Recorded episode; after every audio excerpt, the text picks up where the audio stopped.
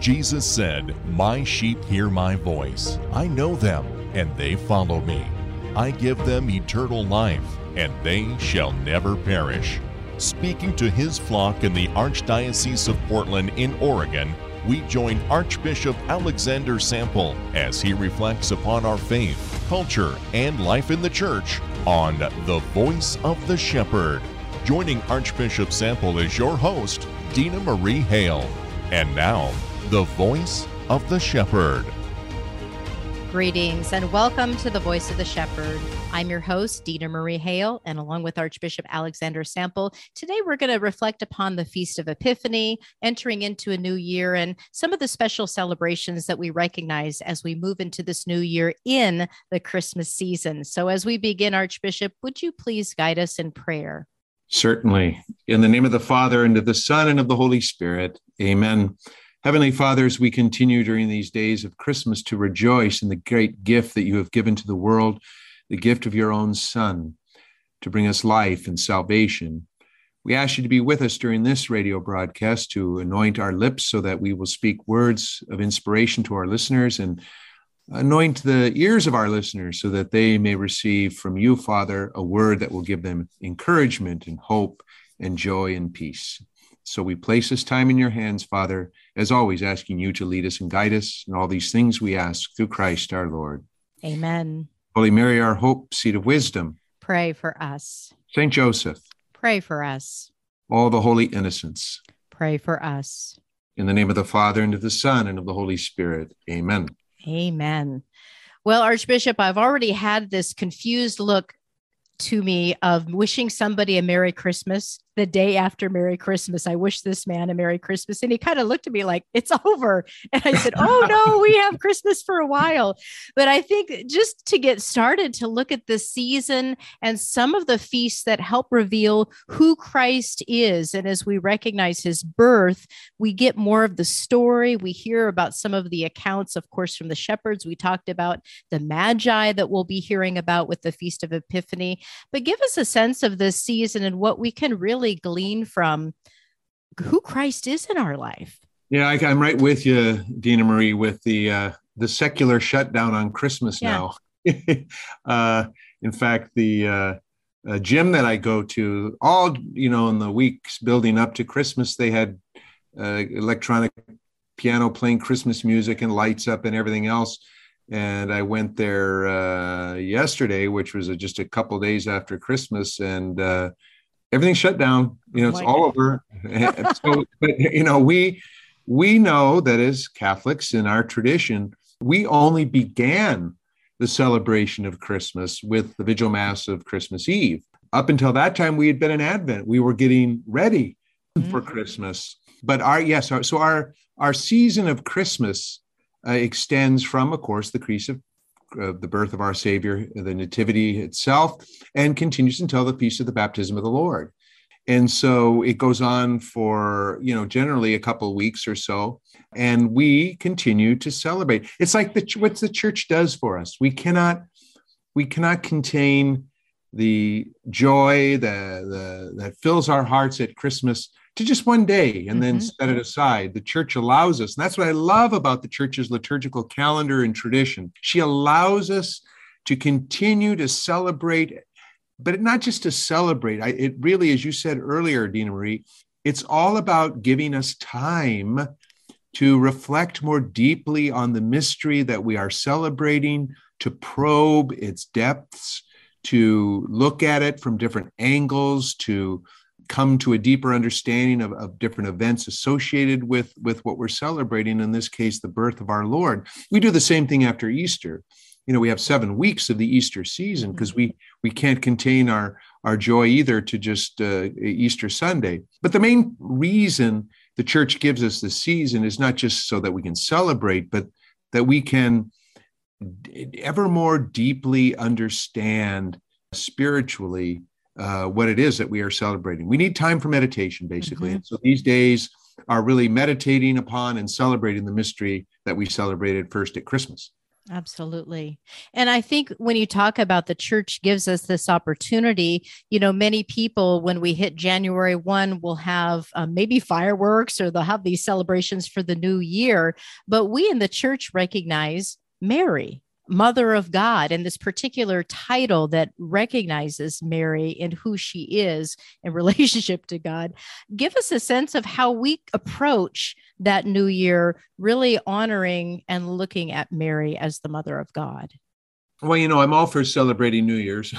right. although, although I have to tell you, at, at age 61, I have been at one Christmas or one New Year's Eve party in my entire life. One when I was in college, and I'm I'm in bed long before the the ball drops in Times Square. believe me. So I'm not a big uh, uh, New Year's Day, especially New Year's Eve celebrating kind of guy. I, many people are, and that's fine. So I'm all for celebrating New Year's, but but the church I was already we've already had our New Year's Day. That was the first Sunday of Advent. So, in the church's liturgical calendar, and we should really, in some ways, also orient our lives uh, and, and, and synchronize our lives with the liturgical calendar. So, our, our New Year's Day in the church really is, is the first Sunday of Advent. And we celebrate on January 1st, as you said, this wonderful solemnity of Mary, the Mother of God. So it's one of those Marian feasts. So we have many Marian feasts on the calendar, but this feast celebrates one particular dimension of who Our Lady is by celebrating her as the mother of God, the Theotokos in, in Greek, the God bearer, the one who bore God. And really, what we're doing, why, why would this feast be important at this time? Well, we've just celebrated the birth of Jesus Christ, and we're continuing to celebrate it during this Christmas season. But who is it that was born? you know, it was the Son of God, God Himself in the flesh. And this, this really goes back to a very, very early uh, theological debate uh, in, in the earliest days of the church, uh, as the church battled a heresy that denied the full divinity of Jesus Christ. In other words, he was not truly God, uh, that Jesus Christ was, you know, specially anointed, was um, given a, a, sort of a divinization, but was not God himself in the flesh. And it really denies the full mystery of the incarnation. So, to settle this dispute at the Council of Ephesus, um, the church solemnly declared that Jesus Christ is true God and true man. Uh, and this is, gets to the mystery of the, what we call a, a big theological term coming, warning, the hypostatic union, mm-hmm. meaning the union between the divinity of Christ and his humanity. What this means is that Jesus Christ is both fully divine and fully human. He has a true human nature. So there is nothing missing in, in Christ in terms of his humanity. So we can say he is truly human. He was truly a human being that was born. Uh, well, even saying a human being, that gets a little uh, uh, trickling on the edges of heresy my, the, itself. We have to be very precise and, and, careful in the language that we use. He had a true human nature, he was mm-hmm. truly human, but he is also and remains so fully divine. So the eternal Son of God who has been with God from all eternity in the in the unity of the Holy Trinity, took to himself a human nature in the womb of the Blessed Virgin Mary, but remained fully God. He didn't become less God in taking on our human nature in the womb of Mary. Now, we refer to the personhood of Christ, and when we refer to that, we're referring to his divine personhood. I had this conversation with somebody recently that uh, is a very devout, lifelong Catholic, and it was a little confused on this point that, you know, Mary gave birth to a person. Women, mothers, give birth to persons, uh, not to human natures. And so, who is this person mm-hmm. that Mary gave birth to? This person that she gave birth to is the eternal Son of God. So she is not the mother of a human just a human nature. In other words she she didn't just give birth to his his human body but she gave birth to his whole person. And jesus is not a human person. He has a human and this is very precise theological stuff going on here. He has a truly human nature which he is united to himself but he is not a human person there's only one person in Christ. There's not two persons. There's not a human person and a divine person. There's a human nature and a divine nature, but there's only one person in that union of, of human and divine. And that person is the second person of the Blessed Trinity, the Son of God, the eternal Son of God. So at Ephesus, the fathers of the council could solemnly say that Mary is the mother of God because she gave birth to God in the flesh, in the person of the second person of the Holy Trinity, uh, Jesus Christ. So um, she's not just the mother of Jesus, she's just not the mother of Christ. She is the mother of God because the one who is born from her with a truly human nature and divine nature is one person, the, the second person of the Trinity. So we we celebrate the feast of the, of the uh, solemnity of Mary, the Mother of God, uh, during the season because that's what we're celebrating. Who was born? I mean, it's really it answers the question: Who was born at mm-hmm. Christmas? And it is God. Mm-hmm. Now, is this feast, Archbishop, a holy day of obligation? I'll be the first to say this to all of my listeners, whom I love dearly. Uh, the bishops really messed this one up, I think. I'm sorry.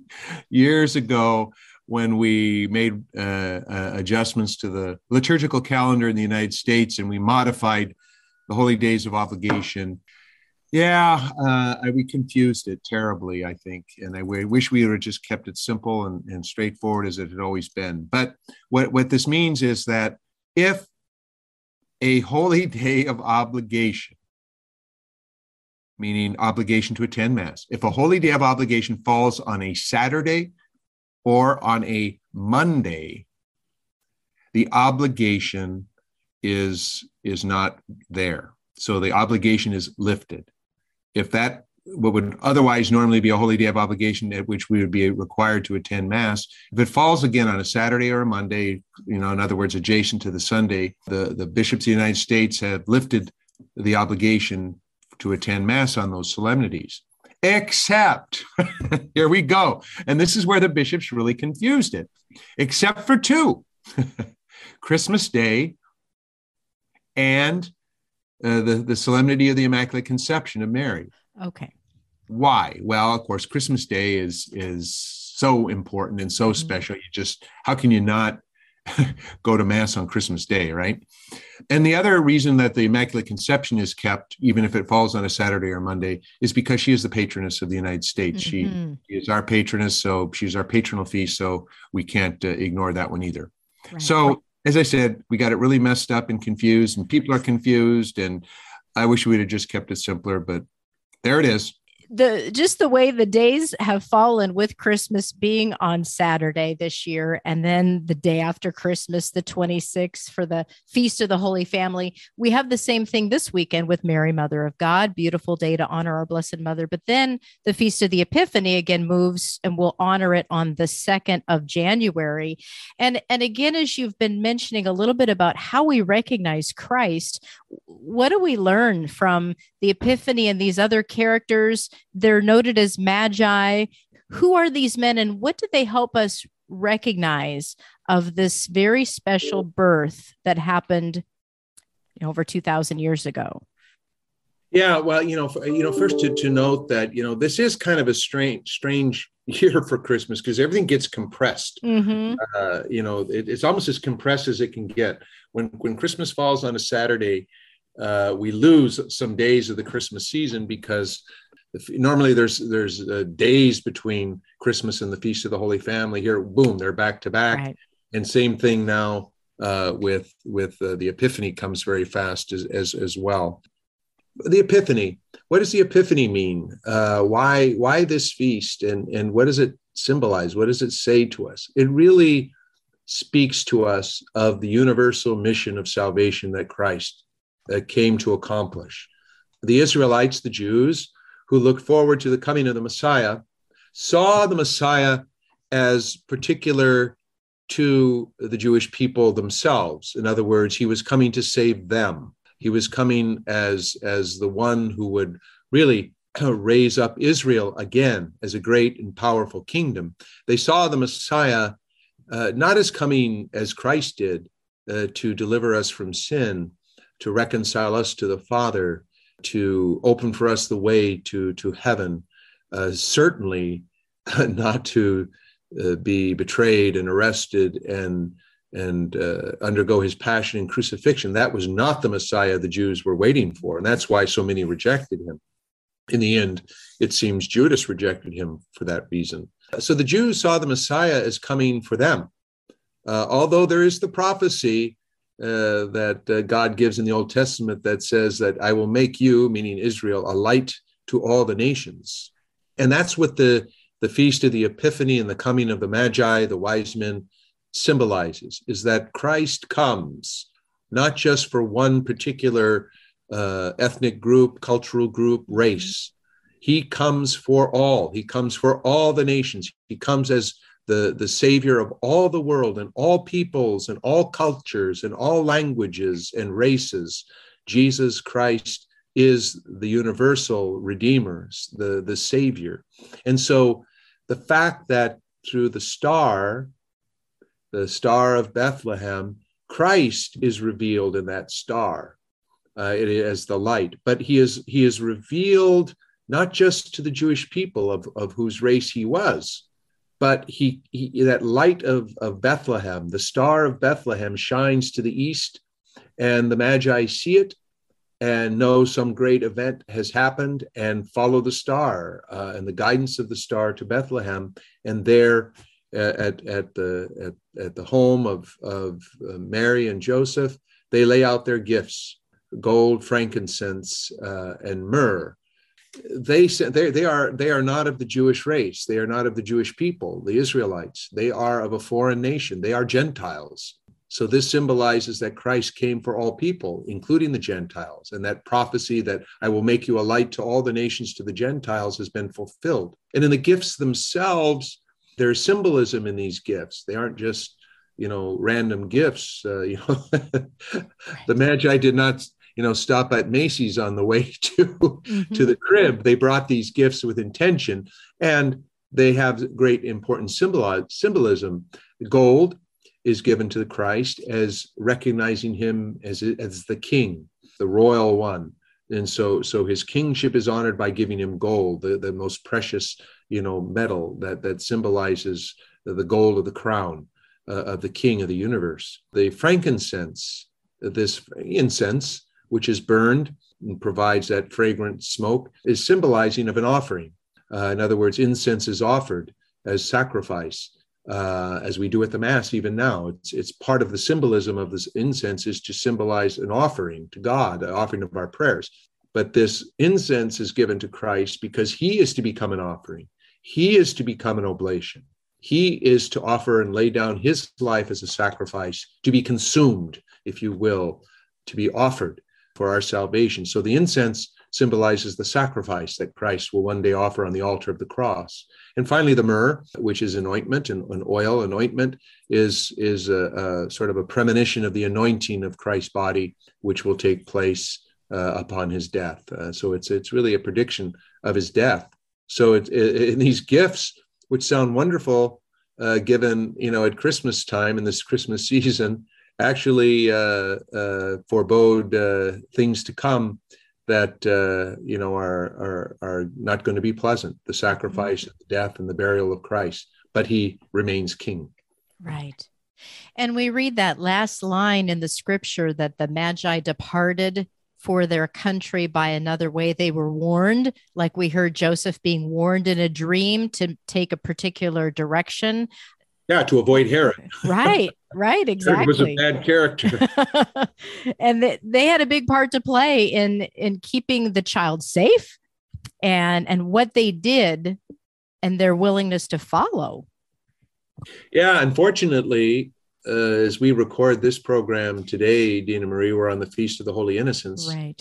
Uh, we celebrate today the, the really the martyrdom, the first martyrs who offered their life for Christ, even though they could not, as the fathers of the church have said, even they though they could not witness to Christ with his voice, they witnessed to him by the shedding of their blood. Because remember, Herod wanted the wise men, the magi, to report back to him what they had found, where they had found him. In other words, to pinpoint, if you will, his location and his family. Who is this newborn king of the Jews that Herod saw as a threat to himself because he's supposed to be the king of the Jews? So, because the wise men go by another route, uh, they aren't able to report directly to Herod where the Christ child is born and where he lives, uh, which spares, of course, Jesus uh, until his public life and ministry, and then later his death for our salvation at the at the at the planned time uh, of, of God. But unfortunately, it leads to the slaughter of the innocent children because Herod doesn't know where the Christ child is, where this newborn King of the Jews is. So he issues an order that all uh, male children under the age of two are to be slaughtered. Uh, so he makes sure that he gets him. And in fact, he doesn't because, as you mentioned, Joseph is warned in a dream to take the child and flee with his mother into Egypt until the time of uh, reign of King Herod is over. Uh, and then he returns. It just shows the, the darkness in Herod's heart, his, his pride, his, his, his self-absorption. He's, it's all about himself and he can't stand that, that he would not be, uh, uh, that there would be a threat to him in some way. in this little tiny child, uh, his hardness of heart, mm-hmm. his lack of, his lack of openness to the will and the plan of God, and even in his life. I mean, what a joy it could have been for Herod had he also come to discover the Christ in this newborn child. Uh, unfortunately, his his uh, hardness of heart and his selfishness uh, and his pride uh, keep him from being able to see the great visitation of, of God in, in, in his own time. Right. Right. Well, and Archbishop, we've just got a few more minutes, but you mentioned this season of Christmas. We begin with the birth of Christ. And then it's kind of interesting. We look at that final Sunday, which will be seeing the baptism. So John right. the Baptist comes to the scene, and we see this declaration of who Christ is from his Father in heaven you know the significance of that feast to close officially or liturgically i guess our christmas season yeah, you know, it's it's interesting. The church's liturgy, and I think I've mentioned this in a previous program. The church's liturgy, especially in the liturgy of the hours, the divine office, the Roman breviary, it connects these three events: the feast of the Epiphany, the baptism of the Lord, and the wedding feast at Cana. And interesting, uh, two of those mysteries now are mysteries of the luminous mysteries that St. John Paul II gave us ministries that manifest Christ. And that's that's the connection. These three mysteries, and it's interesting because we're talking about. You'll see in the antiphons, even uh, during the divine office, the liturgy of the hours, references to the to the wedding feast of Cana, uh, and the baptism of the Lord, and the and the and the appearance of the star, the Magi. These are all three mysteries that manifest Christ, and that's what it's really all about. We uh, we celebrate the birth of Christ first, and who He is, and who has come among us in that uh, divinity that we celebrate on the mother of god? But then as we move toward the close of the the middle to the close of the christmas season now it becomes about manifesting christ to the world making him known. He's not meant to be kept secret. He is to be manifested to the world. So he's manifested by the star to the gentiles to the nations to the wise men who represent them. Second he is manifested at his baptism in the Jordan. Because when John the Baptist baptizes Jesus in the Jordan, remember the heavens are opened, the voice of the Father is heard, the, uh, uh the Holy Spirit uh, descends upon Jesus in the form of a dove, and the voices the Father of the voice is heard from heaven. This is my beloved Son, in whom I am well pleased. It's a manifestation of Christ. The Father and the Spirit manifest the eternal Son of God at his baptism. And then third, the wedding feast at Cana. Why that? Because that is the first of Jesus' miracles. Mm-hmm. And it's it's a, it's a miracle that's in the Gospel of St. John. in John's gospel, the miracles are always seen as signs that point to the divinity of Christ. John, the, the evangelist, sees them that, that way. So, the wedding feast at Cana is the first miracle of Christ, is his first sign that points to his divinity. So, another, it's another mystery that manifests who Christ is, uh, the divine Son of God. So, that's that's sort of the the, the mix of those uh, those mysteries sort of in this in this christmas season in mm-hmm. which we celebrate the birth and the manifestation to all the nations of, of christ the savior of the world yeah, it's like the um, the joyful mysteries of our rosary are wonderful for the Advent season, and now I think those luminous mysteries to just pray upon those as we continue in the Christmas season to remind ourselves of Christ. And I've been seeing your motto: "Jesus changes everything." So I think right. that's going to be the motto that we that's take into new, 2022. That's my, new, that's my new reminder to everyone: Jesus changes everything. The Amen. world will never be the same. That's right. Well, I appreciate this time to spend, Archbishop. I wish you a blessed new year. And would you help us close with your blessing? Yes. And during this Christmas season, and through the powerful intercession of the Virgin Mother of God, Mary Most Holy, may the blessing of Almighty God, the Father, the Son, and the Holy Spirit come down upon all of you, your families, and loved ones, and be with you this day and forever. Amen. Amen.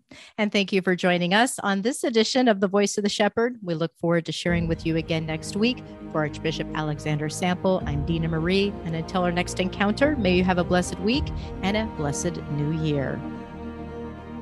You've been listening to The Voice of the Shepherd with Archbishop Alexander Sample, a production of the Archdiocese of Portland in Oregon. To subscribe to this podcast and access to all of our past shows, visit materdeiradio.com. Please email your comments and questions for the show to info at archdpdx.org. Learn more about the Archdiocese of Portland in Oregon online at archdpdx.org. Peace be with you.